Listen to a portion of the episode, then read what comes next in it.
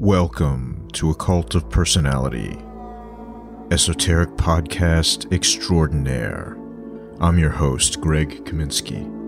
This is episode number 202, featuring an outstanding interview with Michael Martin about the revised version of the chymical wedding of Christian Rosenkreutz and much more.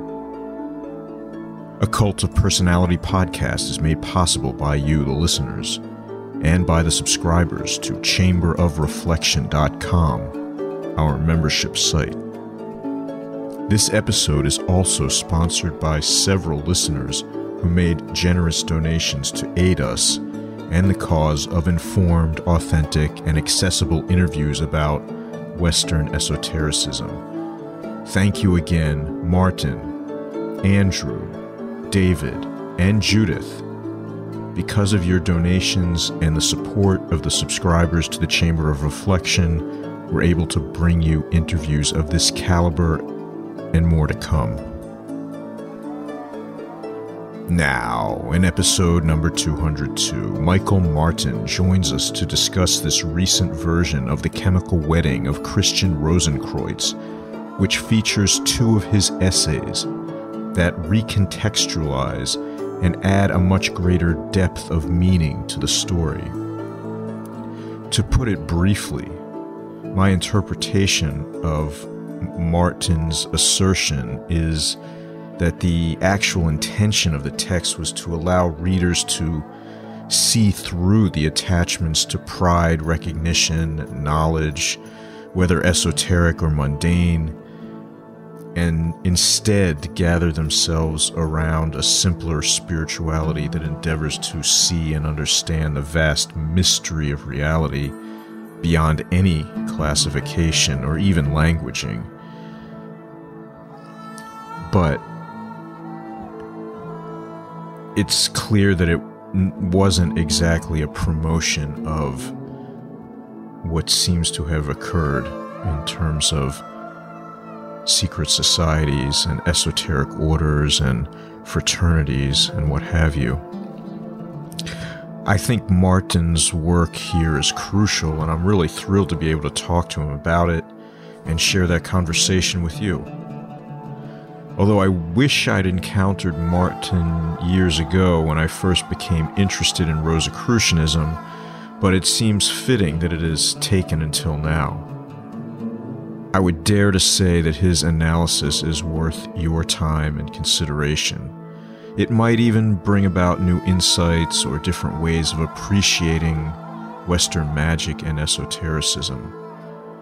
And related to Rosicrucianism, Michael also talks about sophiology, a radical way of seeing and feeling the world as the deepest mystery of reality, a form of Western non duality, if you will.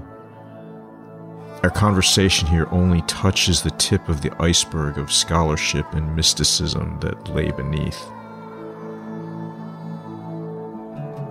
Michael Martin, PhD, is a philosopher, poet, musician, songwriter, editor, and biodynamic farmer. He spent 16 years as a Waldorf teacher and master teacher and taught at the university and college level for over 17 years. He began biodynamic farming in 1990 and currently raises dairy goats, bees, and other animals while managing a market garden with his wife and some of his nine children. His poetry and scholarship have appeared in many journals, and he is the editor of Jesus the Imagination, a journal of spiritual revolution. The intro music is Awakening by Paul Avgerinos, and the outro music is Wild Rose by Barry Sulkin. Michael Martin, thank you for agreeing to sit down with me today. I appreciate it very much. I appreciate the offer. Thanks. Um, I was first introduced to your work through this book that recently came out, The Chymical Wedding of Christian Rosenkreutz. Of course, this is not the first uh, time this has been published, obviously, but um, this is a edition of the Ezekiel Foxcroft translation, but it's revised and you put some essays surrounding it um, that I think, at least for many readers, would recontextualize this particular yeah. text. Um, mm-hmm. and in my opinion, make it more valuable than it ever could have been before that without this sort of understanding that you impart to the reader. Mm-hmm. Um, but before we talk more about the book, maybe you could just briefly introduce yourself Okay. to the listeners. Well, I, I'm I do a lot of different things. Uh, I'm a, first of all, I'm a biodynamic farmer, but I have a PhD in, in English, and uh, my specialty in English literature is uh, 16th and 17th century uh, religious literature, and the Chymical Wedding comes right in there because the Foxcroft's uh, edition was published in 1690.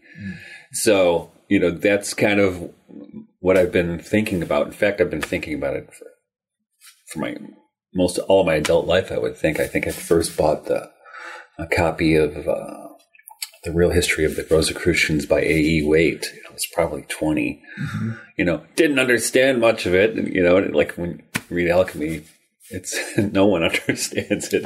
You know, but you know, I was intrigued, and I, and I was intrigued at first by the artwork that accompanied it, chemical text. You know, because it started with me taking uh, a printmaking class. I wasn't even enrolled in college yet. Someone said, "Hey, want to take this class?" So I took this class, and I was really intrigued by by these engravings. And it, you know, gradually, step by step, I started to get involved. Read the Chymical Wedding and the Fama and the Confessio, and I had to spend about 25 or 30 years thinking about it, you know, because, you know, and plus you read commentaries, which make it even more confusing. Yes. You know, there's so many different commentaries out there, whether from coming from an anthroposophical standpoint or a hermetic standpoint or whatever, psychological standpoint. And it was just confusing, but I loved the book and I was intrigued by the story. Mm-hmm. And I was also intrigued by, if you read any anything really, any, any critical literature, they always talk about how Johann Valentin von Andreae uh, would ask about his involvement with writing this story. He said, "Well, you know, basically, he said it was a joke. It was a game." You know, and no one t- no one believes him. you know, the esoteric commentators say, "What could he mean by that?" It can't be a joke. He must mean something. No, he actually means it's a joke, which is what when I finally got around to writing about it, and I wouldn't have done it. But a friend of mine from graduate school said, "You're probably the only person I know who could actually write something interesting or original about the chymical wedding. You ought to give it a, give it a crack." Hmm. So I did, and it was fun actually to get, get into it finally because, you know, after you know, I think I'm a kind of a slow thinker. I don't jump to conclusions. You know, I, I need a long time to kind of contemplate what it is, and you know, this one took twenty five or thirty years. But that's what that's what, what drew me to it, and I thought, well, what if he is playing games? How can we read? How can I read this with that? Yeah.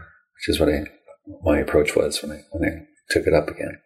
Yeah, it's really uh, insightful, I would say, because I think that is a sort of a primary aspect of this these texts, especially this one. Um, can you talk more about exactly sort of your interpretation of what he meant by a game, a this serious Mhm. game, Yeah. and and Severus there's, I mean, the Yeah. implications of this are tremendous, uh, especially for people I think who are listening to this. Well, what I what I what I concluded he was doing, and, and it was inspired in part by uh, Stanley Fish, who uh, uh, talks about a book called "Self-Consuming Artifacts," which which was uh, he wrote, and he was an expert on still is on 17th century literature, and he talks about how the literature, the religious literature at the time, was not just to kind of not just apologetics or ex, ex, exculpate, uh, explicating dogma, but it was really uh, physic for the soul. So he points to John Donne's uh, uh, what's, what's it called, uh, Death's Duel. Yeah.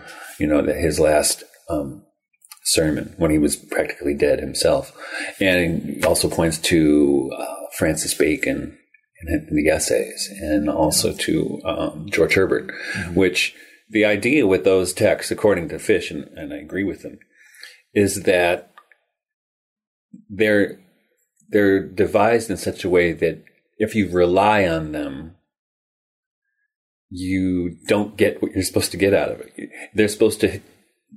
They're, uh, he, he compares it to being on a ladder and having somebody kick out the rungs on, underneath you as you're climbing up, getting no place else to go, and and that's what I think that the chymical wedding is, and I and I think what Andreae is doing there is is is giving us what we think we want, you know, and he makes so much fun of an esoteric pride or academic pride. I mean, it's one of his primary uh, targets in, in the book.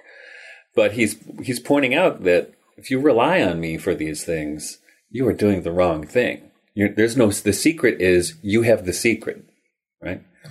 So that so it's really a conditioning of the soul, which I think is it's really useful in that way. Because, but I think unfortunately, I think we have uh, 400 and some years of people not getting it. Yeah. You know, and one of the things I, I use as a reference point in the introductory essay is uh, Foucault's pendulum, which is a it's another one. It's a it's a 500 page setup of a joke, right? Yes. And uh, Brilliant setup. it is a brilliant setup, and I think and I think uh, you can tell from Eco he's a sharp reader of this literature, Very sharp. you know, and he knows what they're doing, Yes. and he knows when he knows what the chymical wedding is doing. I think. I think you're right. Yeah, and I think that's the interesting thing about it. And then, but what happens in in uh, Belbo, the the character in the, in the book, when he, when he finally outs himself, it outs all these people who think they they belong to this esoteric order that didn't exist till he invented it, but it goes back hundreds of years. You know, pull out the cork, he says, right? Um, and they get incensed that he would do this. That's right. And, and that actually, that's kind of the uh, response I was waiting for, and I'm sure I've I've had in some some quarters about this because you know I my part of my expertise in literature is on esoteric texts, so-called esoteric texts. I don't. I think they're like Thomas Vaughan, for instance. I have a I have a chapter in my first book on Thomas and Henry Vaughan. And I've written about John Dee, and I've written about Ken- Sir Kenelm Digby, if you know about him. And also, I have another chapter in another book on Robert Fludd. Oh yeah. And, but I don't, you know, unlike most of my peers in academia, when they read those texts, they try to dismiss those guys as kooks. Yes. But they weren't kooks. And in fact, anything you could call them, they were they were actually trying to preserve uh, a picture of metaphysics and of the world that was vanishing because of the scientific revolution Yeah, that's true. you know, and we could almost call them traditionalists in a way. Yeah, I would agree with that. They they were rejecting pure nature, you know, that there's such a thing. There's a the Descartesian bifurcation of reality. You know, they're rejecting that out, Yes. outright. In fact, uh, Thomas Vaughan calls calls them the whimsies of Descartes. You know, he despises them because he doesn't get what reality is. That it's reality as a physical and spiritual reality at one time. Yeah, it's not- really Aristotelian in a way. Yeah, like what am I when I'm not thinking? hmm So, would it be accurate, do you think, to characterize what you're describing here as a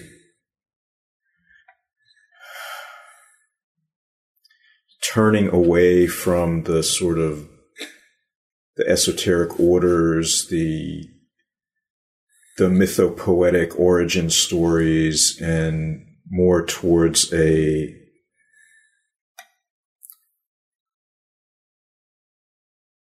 per, almost like personal mysticism of like the, the the real mystery is is found within and it's not going to be revealed to you by some hierophant that that comes along Um, well, well, like a self initiation kind of thing. not necessarily self initiation but i'm thinking more of like a like Jakob Böhme comes to mind that's Yeah. sort of like a innocent mysticism of Yeah. the heart. That's what I and I think I, I don't think there's that much evidence. Well, Andreae would not. He was a contemporary, exact contemporary of Böhme, and uh, I don't think there's any evidence that he read him. But there was something percolating in Germany at the time that you know this. You know, it's, it's almost an oxymoron now, but Protestant mysticism, right? That I think with Böhme, it, he kind of set reset. Uh, mysticism in a, in a way that in the 20th century Martin Heidegger did with philosophy. Just kind of start game over. We're starting over from scratch, and I think and I think that that's also present in, the Rosicrucianism of the 17th century. You know, I think that's that's there. But I also, I th- also think there's um, in the Fama and the Confessio, and less in the Chymical Wedding, but there's. Uh, this I think it's a true and sincere desire for the regeneration of culture, of, of society. You know, it's what they call it the, the general reformation, right? They Yes. wanted the ge- reformation of everything, Yeah, of Because the- culture, of theology, of of science, science, everything. Yeah, And people point to Francis Bacon as being part of it. I don't think that's true at all. I don't think Bacon. There's, there's, as far as I can see, there's nothing Rosicrucian in him. Um, and the the Rosicrucian ethos, and you do see this in Rudolf Steiner, is is out there as Steiner can be in certain, certain regards. When he comes to what reality is, you know, the the relationship of looking at my at my garden and my compost pile, and the relationship of compost to the cosmos. You know, there it is, right, there. and that's Rosicrucianism, as far as I'm concerned. Would you think it's wrong to see it as uh, I don't know if these labels suffice, but sort of like a Western non-duality, sort of non-dualism? Absolutely, Okay. it's Aristotelian in that way. You know, there's not. I I think, and and I also have wrote, written a couple of books on sophiology. And sophiology is exactly that, saying that there is no, and this is what uh, natura pura or pure nature philosophy was was saying that, you know, could there be any person, thing, place in in in the creation that's God's presence is absent from, and that's really that's Descartes, right? And the Rosicrucians and sophiologists, Böhme, one, they absolutely reject that idea, right? And it, so it's Aristotelian in that way. In fact, um, um, if you've ever seen them, I don't know if you can, you can probably get get the, you can certainly get them on the internet. But uh, in Robert Fludd's books, you know how beautifully illustrated they are. He has a, a theme he goes back to again and again of uh, the double pyramid, which is two triangles that intersect each other. Um, and at, at the one end of the like the apex of one triangle, so let's say the, the base is at the bottom, so that's the bottom is pure pure matter, the apex is, is pure spirit, but they're never absent from one another. Some, sometimes they have more more matter and more spirit, mm-hmm. but they're never uh, alienated from each other, mm-hmm. and that's that's what the Rosicrucians, sophiologists, that's what they were trying to n- not lose because that really was the default position in Christianity, but in every spiritual tradition, I would say maybe maybe not with Hinduism so much. You know, there there was definitely duality in, in, in some of the more systems, but paganism, right? Neo paganism, it's all about that, right? So I think uh, that's a good thing, and I think it's a good thing to be reminded of because I think a lot of the things we see, and I was just writing about this this morning. Um, a lot of things we see in, in the world that are just so disordered are disordered because of this uh, this break between the sp- spirit and matter or reality and non-reality, right? So, and so that, that's that's kind of been those things have preoccupied me for a long time, but especially for the last five or six years. Um, I don't know if this is a digression, but I feel like it's maybe not. Um, if if people accept what you're saying, and I, I certainly agree with you, um, why is it that so few of the so-called esoteric schools that embrace this entire view of reality, maybe not as well articulated as you just did, but mm-hmm. were as well considered even. But if that's the view, why wouldn't the aim be to pursue the realization of that? Mm-hmm. Or, well, I mean, maybe in some places it is, but well, I think it depends on where you. Go. I think certainly in Steiner's work, for instance, he does pursue that, and he actually he comes up came up with all these practical things mm-hmm. that acknowledge that, whether it's biodynamic farming or Waldorf schools or anthroposophical medicine, whatever. So he takes it into consideration. I think the problem there is that anthroposophists can be a little off-putting or seem cultish to people from outside of the group. So they come closer, like, "Whoa, this is kind of weird for me," mm-hmm. you know. Um, esoteric groups, though, I, it's hard to say. It's hard to say. Um, I think probably the regret of of Johann Valentine when uh, people started to make a big deal about Rosicrucianism in the middle part of the 17th century. It's like you didn't get it, and all of a sudden these people were starting all these groups. We're Rosicrucians. We must be. I've just discovered that I'm Rosicrucian, and and I'm not saying those people aren't Rosicrucians, but I don't. I just because you, you know, you you have Rosicrucian swag doesn't make you a Rosicrucian. And I think um, Amorc or all those kinds of things, which I think there is a little bit of Rosicrucian in all of them, mm-hmm. but but I think when they go um, like Blavatsky in uh, Isis Unveiled, mm-hmm. it's kind of a Rosicrucian book.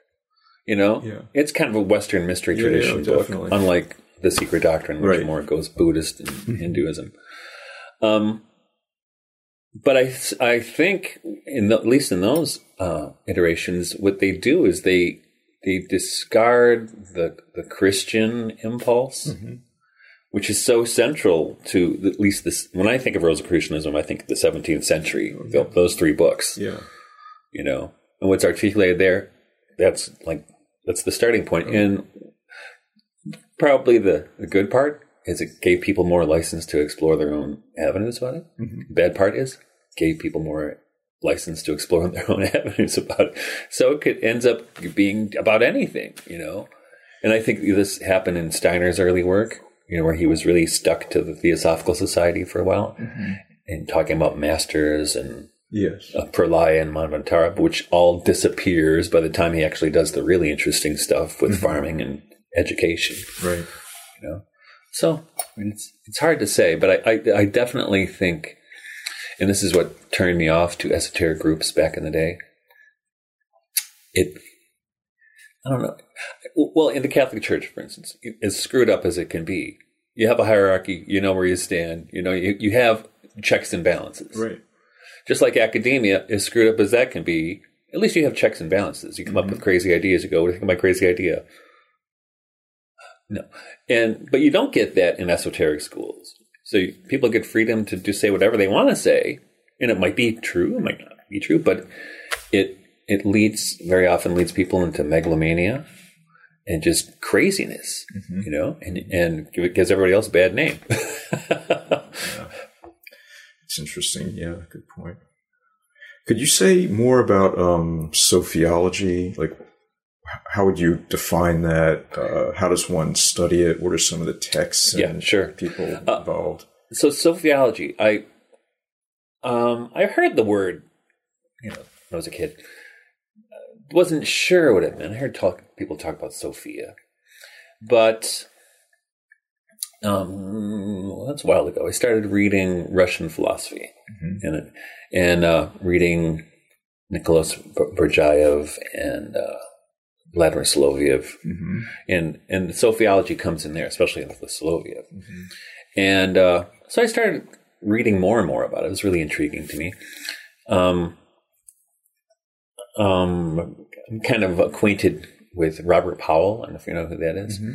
Robert Powell and one, I, gosh, this is when I was working on my master's degree in about 2000.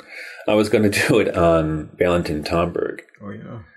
Uh, my master's thesis, but I couldn't. Uh, I couldn't get anybody to get on board at the university. But I, I in, in, the process of it, I called Robert Powell. I don't know how I got his phone number, and he was in Germany at the time, and, and he was very helpful. But so, uh, and so all these things were I was I was investigating. Tomberg in uh, his book Meditations on the Tarot yeah. also touches on sophiology quite a bit. Yeah, yeah. and uh, so it was always there, but I wasn't really too invested in it. And then when I was working on my PhD, working on my dissertation, I was, like I said, I was doing it on, uh, part of it is on Thomas and Henry Vaughan. Right. And another chapter was on Jane Lead mm-hmm. of the Philadelphian yeah. Society. And I remember reading through them, like, and I saw how much sophiology was in there, in both of all, yeah. all three of them, and also how much Böhme was there. Yes. I mean, and I think I think sophiology would not have taken off without him. He's ground zero. And even though um, you can go back to to the Proverbs or the book of, of Sirach or Wisdom, and then those are like the foundational texts of sophiology, but somehow it took this cobbler from from Bavaria to rediscover it, you know, and so that, so so I, I think uh, Böhme's book, The Way to Christ, mm-hmm. is a foundational text, and that because most of his stuff is really hard to read, yeah. and that's not an easy book to read, but it's the easiest of his books to read. Um, Jane Lead as well. She was a follower of Böhme. She was in England uh, with the Philadelphian Society, which is a fascinating yeah. point point of history. And her books, I think you can get most of them for free online, which is you know I was thankful when I was working on my dissertation that because um, just 10 years before that, I was trying to do something on Robert Fludd, but couldn't get a book. None of them are in print, they're all in Latin. And the only book within 500 miles, I think the closest one after this was in Harvard, was at U of M's Rare Book Library. So I have to go there, and it was like visiting somebody in prison. I know, I know. I've been in that Harvard Rare Book you have to check things out. And, and they, well, you couldn't check it out. You had to read it there. I mean, yeah, you have to get yeah. it, check it out there. They no phone or That's camera. Right. And or, the guards right there. Yeah, you have to like no pens or pencils. So like, well, how am I Can't supposed touch. to? Yeah. Yeah. Exactly. So, so I was really thankful just a few years later when Google digitized most of those texts. Yeah, that's good. Which is whew, saved my life.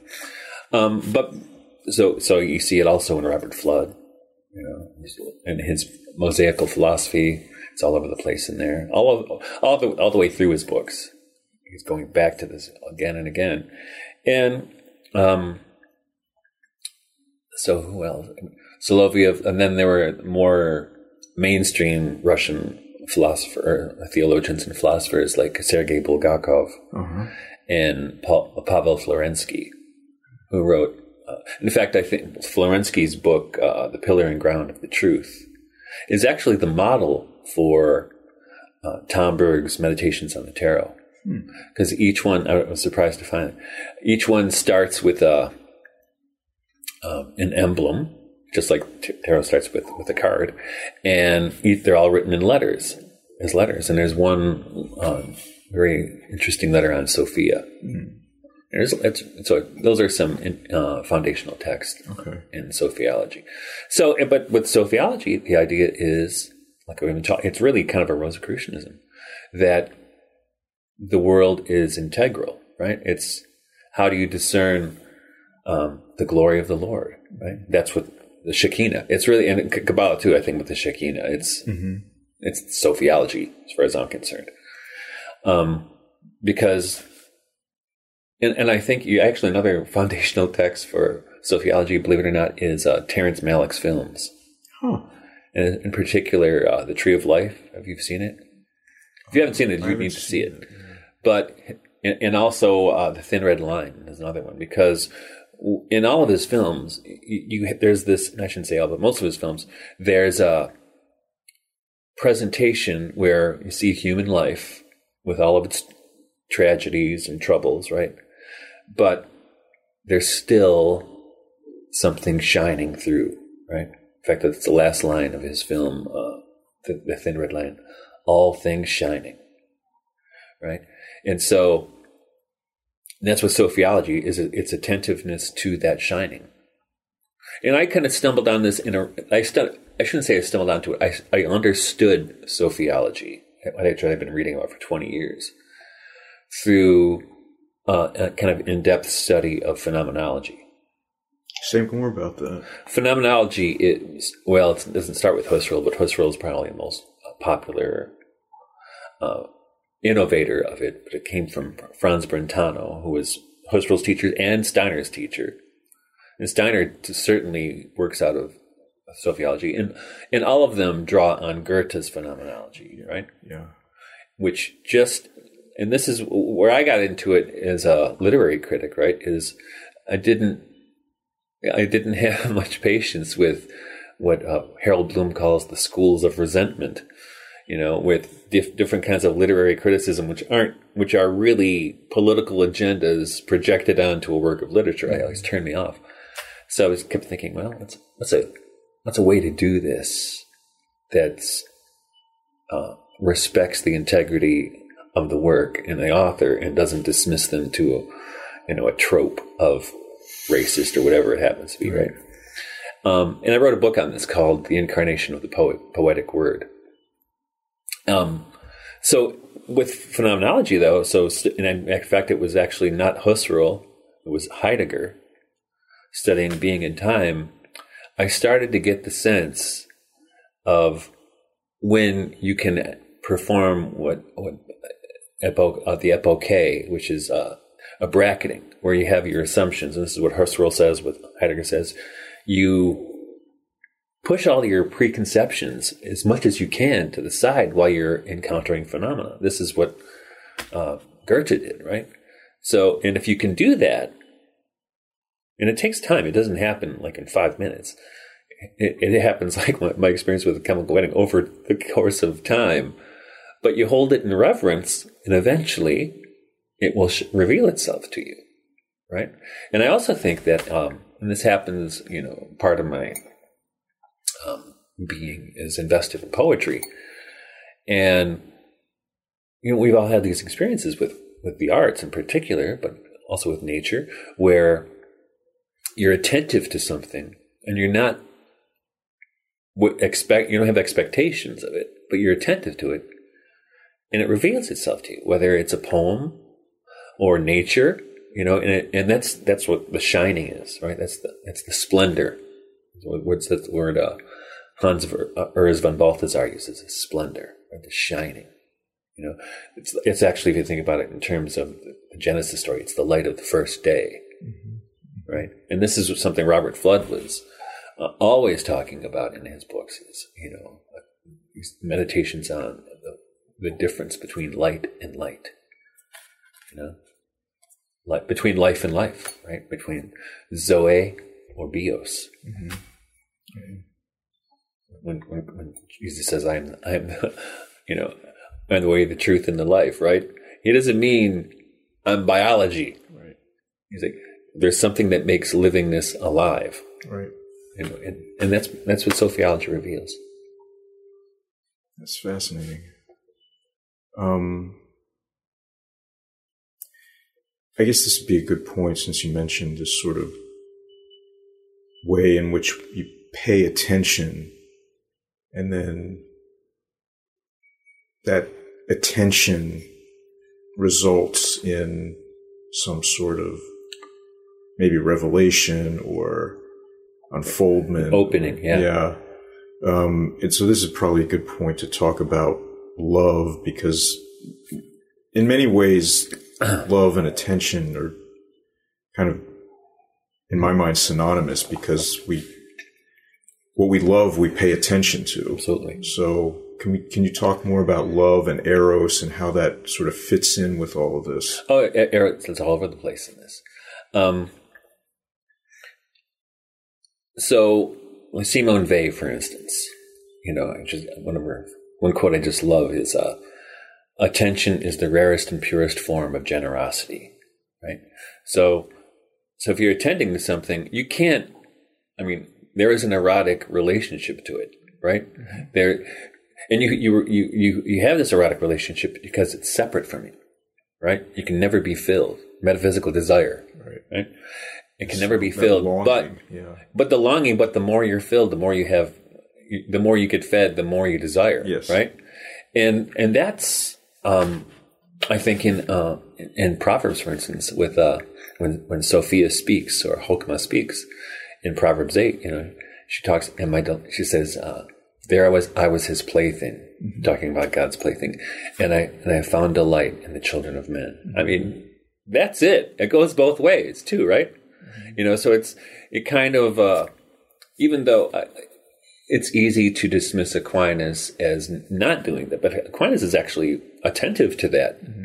Um, but too often in scholastic theology, the love is an is an it's an abstract kind of philosophical term, and it's not an erotic relationship. But I think sophiology, Rosicrucianism, as I understand it, you know, you you you form this, and I think not only is it a a loving relationship with that which is what's outside of you, and uh, we could say uh, it's like uh, uh, microcosm, macrocosm is a nice way to think about it. Another way to think about it is uh, David Bohm's idea of implicate order, right? Where what is the whole is implicit in in the, in the individual, and the individual is implicit in the whole. So that's an erotic relationship, right? And that I think is not only is it is it an erotic relationship, but it's a healing relationship. And I think so much we we see in our culture is lacking that, Yeah. absolutely lacking that.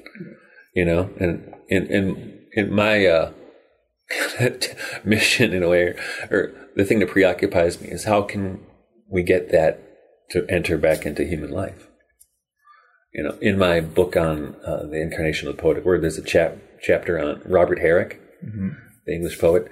But I love Robert Herrick because he embraces the world as it is. And it's a, his book, uh, Hesperides, is so messy.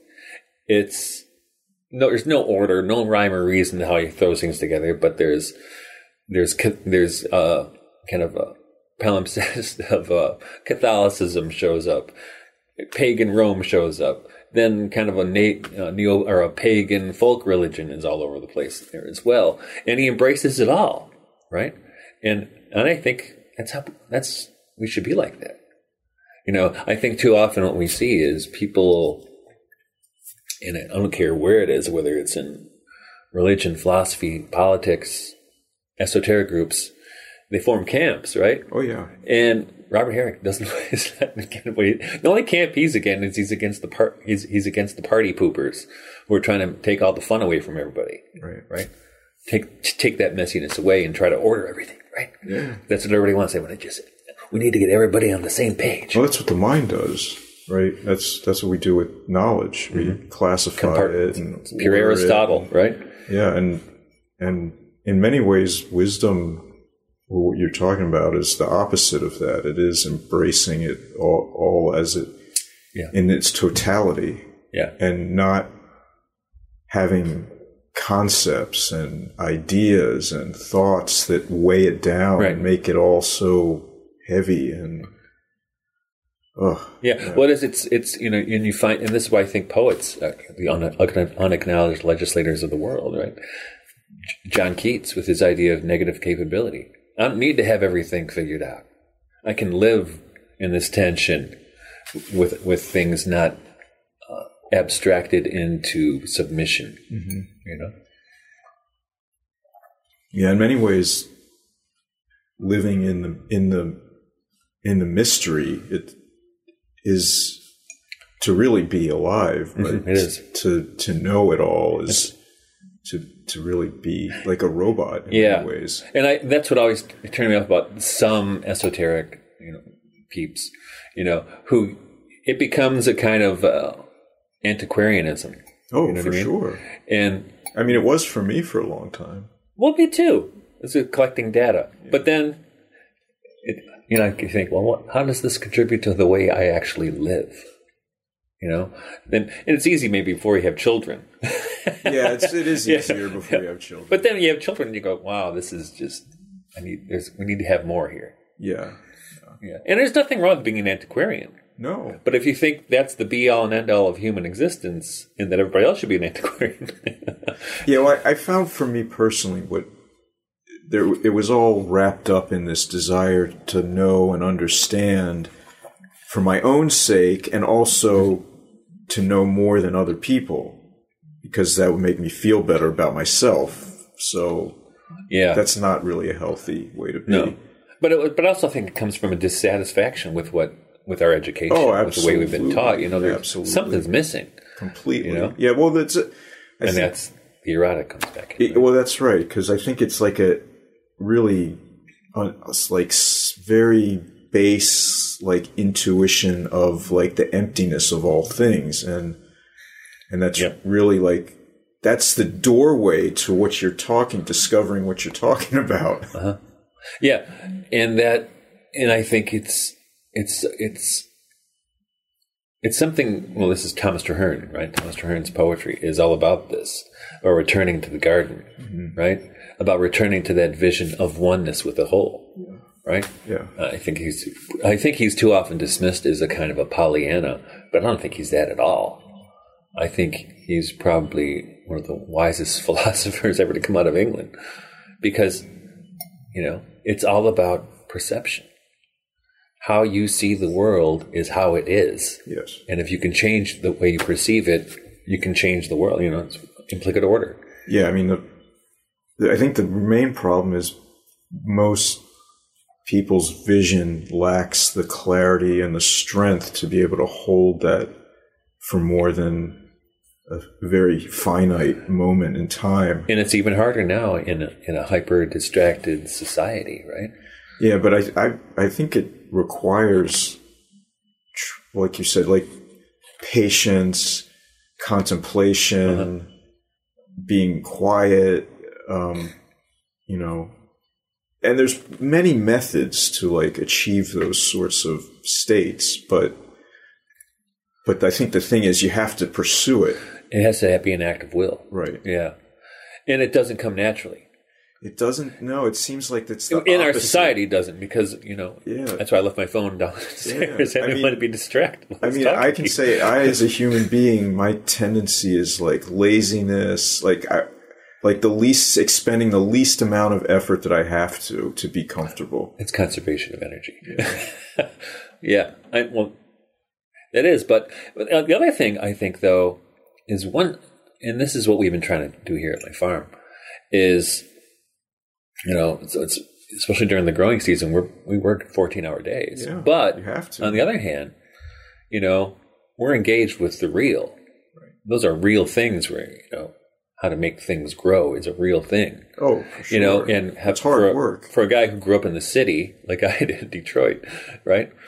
It's, uh, it, it, well, it's healing for one thing, but the other thing is it, it's you can see it's a return to what to the real and and it's a luxury f- for me that we that I'm out, outside so much. But I, I would have to say that that's probably just an extension of, and I think I get into the same kind of space when I'm in the garden that I'm my wife um, my when I was I used to be Waldorf teacher and um, one of my friends said something to me because I play the guitar and I had a guitar at school and I was playing in my in my office when the kids were in my, my room when the kids are outside of recess. And I was just playing and my friend came in and she said, Michael, you don't look the same. Because I was in kind of improvising. I was not trying to learn something. It was I was in a in the zone, right? Mm-hmm. And that happens in music, happens in the garden, it happens in my relationship with poetry or scripture or whatever it happens to be, right? That that's that's something that people can make a reality. But the thing is, it has to be nurtured. Yeah, you know, you have to you have to cultivate it. Yeah, I remember reading "I Am That." I don't know if you're familiar with the Nisargadatta. Uh-huh. And one of the things he said is like anything can become a way provided you're interested enough in it. Mm-hmm. You pay enough attention to it. If you do it enough, anything can become a way to, to that Yep. that you're talking about. You know, and it, all, and it, can all can become a prayer. Yeah, You know what I mean? absolutely. Everything is Yeah. sacred in that way. Yeah. Um, could you talk a little bit more about your relationship with Steiner and his material and um, how that has evolved over time? Yeah. Um, so I probably first encountered, I was actually, when I first encountered Steiner, I went into a, an occult bookstore looking for a book on Rosicrucians. And the guy, actually, I ended up working there later, and then I met my wife there. Um, the guy sold me a book called, and I don't know, I don't know where it is. I was looking for it the other day. Uh, Rosicrucian Esotericism, it's called. I used to have that book. But if you're if that's going to be your introduction to Rosicrucianism, it's a bad place to start because uh, Steiner's not easy to read. No. You know, um, but I and I what happened though is I, and I ended up working at this store and I was reading a little bit of Steiner, trying to anyway. It's in my early twenties. But I started to meet all these people who were Waldorf teachers because they would come in there to get their Steiner books, and they said, "You know what? You'd be a really good Waldorf teacher." I said, "Really?" So I started to talk to them, and they said, "Why don't you come down to the school? You know, you can visit." And they offered me a job as an assistant. Mm-hmm. I hadn't finished my bachelor's degree yet, so I got to see it. And what was wonderful about it is I did a practicum in every grade, Oh, okay. so I was a really good Waldorf teacher. You know, I had I knew the whole Yeah. scope, and in fact, they were really lovely people. They they also, they said, "You know what? We don't have a teacher training here, but we're going to take it on. We're going to train you." Which I actually I think they had the best training all Waldorf teacher could have because of that. Um, so so that's I kind of got it by an enculturation, and uh, like you said, you know, at first I would read it and I was just gathering information and esoteric constructs, you know, like Steiner's book, Occult Science, for instance. Um, but then, uh, I, one of the people I also met who actually got me the interview for the job, he was he was the doing the maintenance and the, the grounds at the school, but he had uh, there was at one point uh, the Detroit Waldorf School where I taught. Uh, uh, there was a teacher training center in Southfield, Michigan, in a place at Duns Scotus Friary Okay. which is now something else. They sold it. The Franciscans sold it, but it was beautiful Romanesque church. I mean, really beautiful, huge grounds, probably on hundred acres in the middle of Southfield, and they had this beautiful garden there where I used to in, a, in an apple orchard. I used to go there because I worked across the street for a while and I would have lunch there. Mm. Had no idea there was a Waldorf, or there, even that there was a Waldorf education. But I found, well, it turns out later that my friend was running this garden with Alan York. I don't know if you know who Alan No. York was. Alan York is the guy who basically single handedly saved the wine industry. And this is about um, 25, 26 years ago. Um, what happened, we Alan had left Detroit and he was, uh, I think he was living in California. And so we called him up on the phone we because we were thinking about getting some land and start a farm. And he said, I did, he just sold his farm. I said, What? And because he was doing so much consulting work for vineyards, because 25, 30 years ago, the wine industry was freaking out because they thought within 20 years there would be no grapes any place because they were being overrun with disease and pests and all this stuff. And so Alan went into this consulting stuff, and you can see videos of him all over the place on, on YouTube, for instance, uh, where he took these wineries and brought in Bauhaus principles and brought them back to life. Okay. In fact, he even did one for Sting, you know, from the police. Uh-huh. Uh, and he died a couple years ago, maybe five years ago now. Unfortunately, he was only 64, I think. But he's also in this film, uh, The Biggest Little Farm, I think it's called. Came out documentary about a year ago. And he's in there. In fact, he dies in the middle of the film. I remember my wife and I went to see it. I said, "Oh my gosh, there's, there's Alan." So, so my, so part of my entrance entrance into Steiner was reading the super esoteric stuff like occult science. It's stuff like, you know, in a, karmic relationships. And the other part was the really practical stuff with farming and education Right.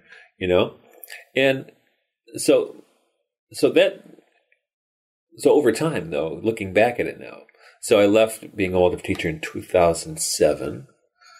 Um, and I've and we always ran our gardens biodynamically, and just get it kept getting bigger into a farm.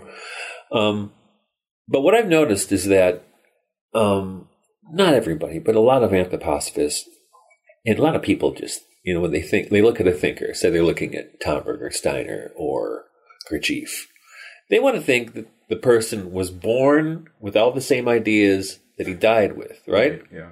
That he didn't develop over time. And it's clear to me Steiner changed and developed not only when he started his esoteric career, but his whole career. Because before he he started an esoteric career, he was kind of a bohemian intellectual, mm-hmm. right? Mm-hmm. Editing uh, Goethe's scientific papers, but then, you know, he he had some, definitely you can see you can tell he had some natural clairvoyance, uh, but which he developed as a thinking, not uh, purely through a kind of a mode of intuition. He developed it through thinking. You know, and I think he got this through German idealism too, and Goethe in particular. Yeah. And uh, but he changed over time because when he first started giving public lectures, when he was on the Theosophical side, there's all this stuff about Pralaya and Manvantara and the masters, and which is you know you get from Blavatsky, but that stuff disappears by the time you know, he, after World War One for for sure. Right. You know, so he changed quite a bit, and people don't want to think that he changed, which is kind of strange. But and so my relationship to him changed as well over that time. And I, I have to say, for a few years, uh, I was kind of on a Steiner sabbatical. I was giving him a rest, mm-hmm. but then I realized this is only about four years ago. I said, "Wow, you know what?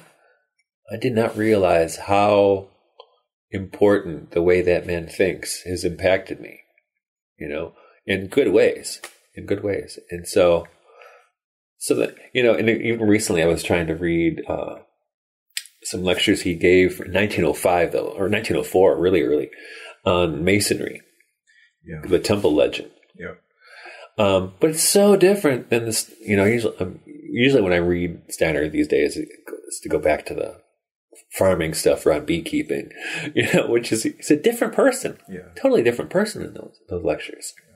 And and I think he's he's both more seasoned or and more grounded. I don't know why that is. But I imagine he just I mean, uh, his his prayer life just, and I think his meditative life is deepened. Yeah, over I, those years. That's my impression. Like, just that deepens and matures as some as one gets older and experiences yeah. life and the ups and downs of existence. Yeah.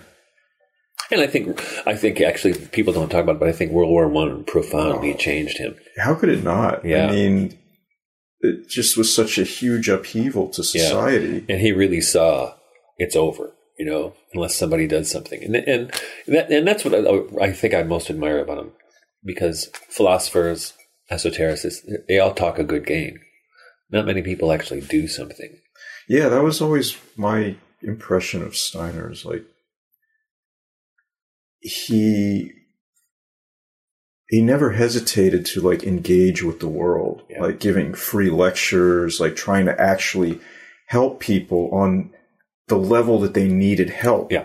Uh, so I think that was impressive to me that he, he wasn't trying to foist his philosophy on anybody. Right. He was like, he was really like meeting people where they were yeah. and just doing whatever he could. And he always said, don't take my word for it. See if it works for you. Right. You know? Yeah. That's in many ways kind of a rare thing for uh, a modern Western occult mm-hmm. thinker, teacher. Yeah. So I have a lot of respect for him in, in respect to that. Yeah, me too. Um, I'm curious about um, some of the other books you've written. I know you, you, sort of mentioned them as we've been talking, but I don't know if you want to like uh, talk okay. about them a little more in detail. Well, I, there's a uh, literature in the encounter with God and uh, what's it called in post Reformation England. Um, so that's got a chapter on John Dee and his discussions with, with spirits. and also on John John Donne, hmm and then on Kenelm Digby, J- Henry and Thomas Vaughan, and then Jane Lead. So that so that that's a scholarly monograph. That's it's probably the de- most dense book I've written. But you know, when that book came out, I got I had no trouble getting it published. But the publisher and the academic publishers do this. They were charging 110 bucks for the book, Yeah. and I'm like, that is no fair to anybody. You know, that's and they don't. There's no way they have to have, do that. And if they, I think it's a horrible business model anyway.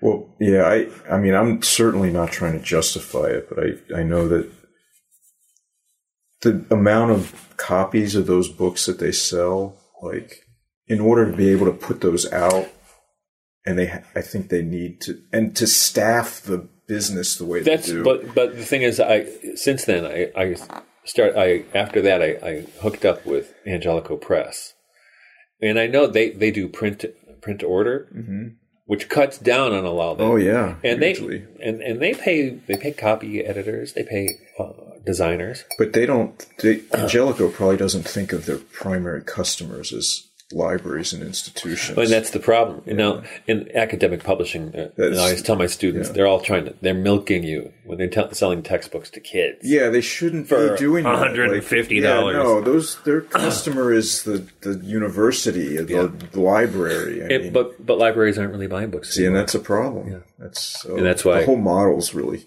collapsing in It many is. ways. I mean, the- unfortunately, and I don't, I didn't mean to go here in this conversation, but like the whole student loan debt crisis all connected. situation is such a scam that I, I look is. at it and I'm like, Mm-hmm. how could I possibly, in good conscience, counsel my children to go to college Exactly. in this in this state? system. Yeah, It- it's outrageous. exactly. So there's that, and then that was in 2014, I think. In 2015, I published no, and I published another book that actually the same month, uh, book of poetry, Hmm. meditations in times of wonder, and then the next year, uh, 2015, I published uh, the submerged reality, which is a book on sophiology. After that, I did a, a case book on sophiology called The Heavenly Country, Hmm. which has uh, one section full of primary sources. Yeah. So Burma, Robert Fludd, Jane Lead, John Pordage, other people, uh, Soloviev. Uh, That's a big section. And then there's another section of uh, sophiological poetry, which is, uh, you know, from history. There's Hildegard of Bingen's in Oh, there, uh, Dante, as well as uh, Charles Williams, got, and, uh, some more unknown poets like Czesla, well, Czeslaw Milosz is in there, but also his his his cousin uh, uh, Oscar de, de Milosz, who wrote French. He was a beautiful poet. Not a lot of people know him. Um, and then the, the last third of that book are academic essays on different aspects of sophiology. hmm And then after that, I did the book on uh, on poetry, poetry, under poetics, uh, incarnation of the poetic word. And then what did I follow that up with? and then I followed that. The next one after that was uh, transfiguration, which is a, a kind of cultural criticism, and it touches on science. In fact, know, science, art, pol- not politics, economics. I'm missing something. Education. Mm. Yeah, and and our our current uh, involvement with uh, um, electronic media and and dist- the, the distancing ourselves from the real through that, right? Yeah. Not just that, but that's uh, certainly a symptom of it, Oh, absolutely. contributor. Uh, and now I've just started working on it this week. I'm writing a, an, another book on sophiology, and it's, which is it's, working title is "The Exile of Sophia," or "Sophia in Exile," and that'll have parts on Gnosticism and Kabbalah, and I think I'll do a I'm going to do a chapter on Thomas Traherne and William Blake, as well as I don't even know- you know who Eleanor Farjeon is I don't. she wrote uh, lyrics for for one super famous song. She wrote the lyrics for "Morning Is Broken" by Tom uh, Cat Stevens song, Oh, okay. Yeah. but it was actually a hymn an Anglican hymn book, and I so I always loved that song. But then I there was another uh, carol we used to sing when I was a Waldorf teacher. and My family still sings it. Uh, People look east, which is pretty famous. She wrote those lyrics too, and they all have this kind of Christian neo pagan vibe to them. You know, they're all very connected to nature. So I wanted to investigate her more. I've been trying to track down her books, and um, there's one of her books, I think it's from 1903, maybe 1908, called Pan Worship, Mm-hmm. Which is phenomenal poetry. So I want to write a chapter on her as well. Interesting. Yeah, that'd be good. Get to the bottom of that. Because I, I have not heard of. her Yeah, that's why I before. think more people need to know about her. Yeah. That sounds like an interesting book. Yeah. Yeah. so, but I'm taking my time with this one. Usually, I write pretty quickly. Mm-hmm. I tell myself I'll give myself a, a year to do this one. Usually, I do it in about two months. But I'm going to stretch this one out. I want to enjoy this one. Yeah, I mean, writing processes can be But once I get into the groove, you know what I mean. You don't want to get out of the groove. right. But uh, so we'll, see- we'll see. I, I'm telling myself it'll be a year. Mm-hmm. it might be done by April. well, just do it. At, do it. Just handle it as it comes. Um, I'm curious how. I mean, I know historically in sort of the context, but how does Kabbalah fit into sophiology other than sort of as like a reference points for like the Shekinah? Yeah. Um. Well, that's what I'm trying to trying to decide. Well, I think where it connects is with uh, the, the exile of the Shekinah, right? And there's a really interesting book that just came out uh, by Moshe Idel. It's called "The Divine Feminine in Kabbalah" or Mhm. something like that. Um, and he just kind of methodically goes through, you know, this kind of this idea of the uh, of descent and reascent Yeah. that goes through with with with the Shekinah, right? Where he connects to uh, Keter as well as Malkut, Yeah, right? And uh, that's right. but I think that I think that's that's sophiology. That's Sophia right there. Is because in uh, sophiology there's often people talk about uh, the created and the uncreated Sophia. Yeah, I think in some schools it's um, Bina and Malkut.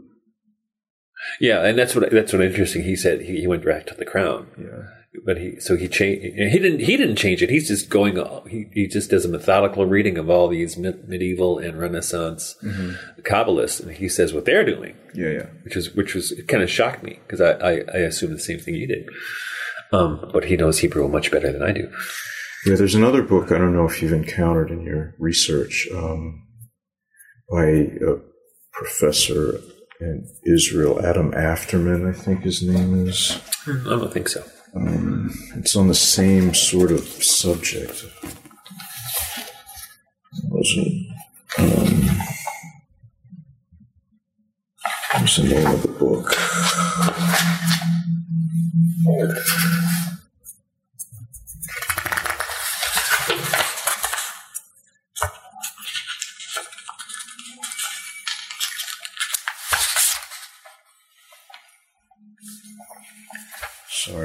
He, I saw him give a lecture. It was the rise of the Holy Spirit in 13th and 16th century Kabbalah. But Huh.